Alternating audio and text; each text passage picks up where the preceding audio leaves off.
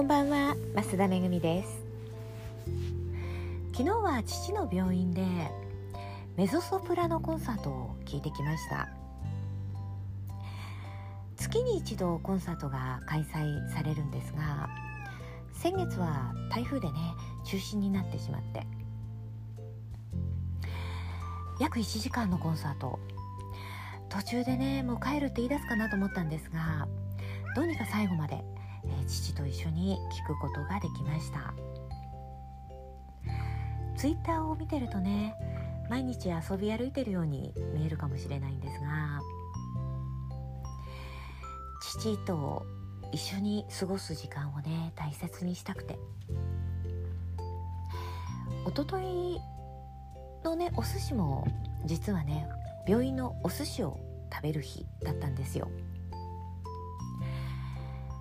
父はねお寿司が大好きですごい楽しみにしていて。あのお寿司屋さんが来てくれて目の前で握ってくれるんですよね。お寿司の他にもフランス料理を食べる日とかステーキを食べる日なんかもあるみたいです。で月にね数回のそういうお楽しみの日は、えー、参加する人はねあのおしゃれをさせてもらって朝からね楽しみに待ってるんですね。一昨日も昨日も父はワイシャツを着せてもらっていてね、えー、昨日行ってみるとすごい綺麗な薄紫色のワイシャツを着せてもらっていて。で、えー、準備されていたのが赤紫色のカーディガンでで部屋を出る時には首元にねラベンダーカラーのあのスカーフを巻いてもらってました。でコンサート会場に着くと女性はみんなちゃんとジャケットを着て胸元にねあのコサージュをつけてもらってたんですよ、まあ、病院の中とはいえねちゃんと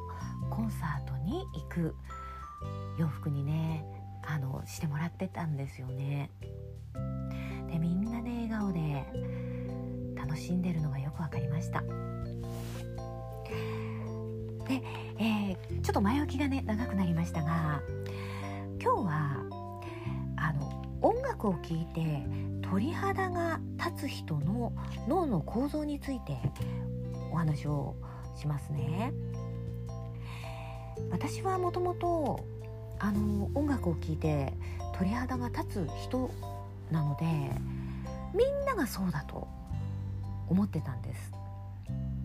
で少し前にツイッターを見ていたら、まあ、流れてきたツイートでね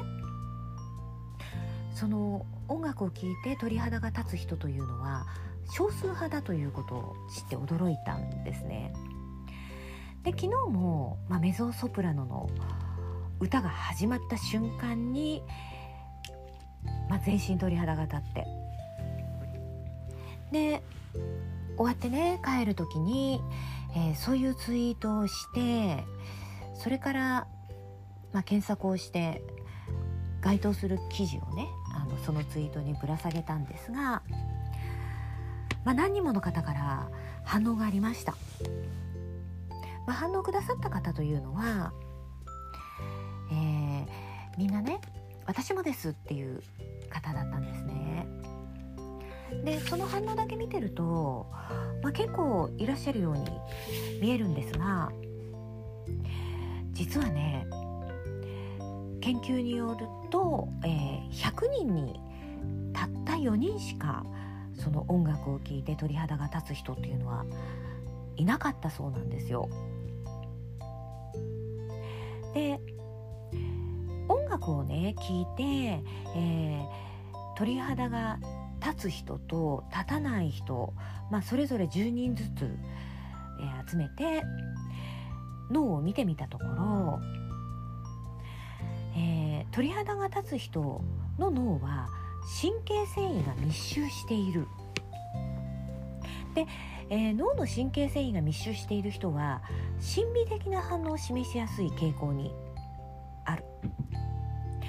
つまり音楽を聴いて鳥肌が立つ人は感受性が豊かで個性的な脳を持っているという研究結果だったそうなんですね。でえこのね音楽を聴いてその鳥肌が立つのが先天性のものなのか、え後天性のものなのかっていうのがまだねあの判明してないそうなんですがそのね、え音楽を聴いて鳥肌が立つということは感受性が豊かであるということからうつ病の治療にその重要な役割を持つ可能性があるそうなんですよ。でうつ病の症状症状というのはその興味やね喜びの喪失があるだからその、えー、脳をねあの活性化することで、えー、その症状に良い結果が出るのではないかというような記事でした、えー、気になる方は、まあ、ツイッターのね、えー、私のツイッターからご覧いただきたいと思うんですがもしね後天的なものでうつ病の治療に使えたらねいいですよね。まあ100人に4人しかいないということですけれどもあなたは音楽を聴いて鳥肌が立ちますか？ということで今日は、えー、音楽を聴いて鳥肌が立つ人の脳の構造についてお話をしました最後まで聞いていただきましてありがとうございました。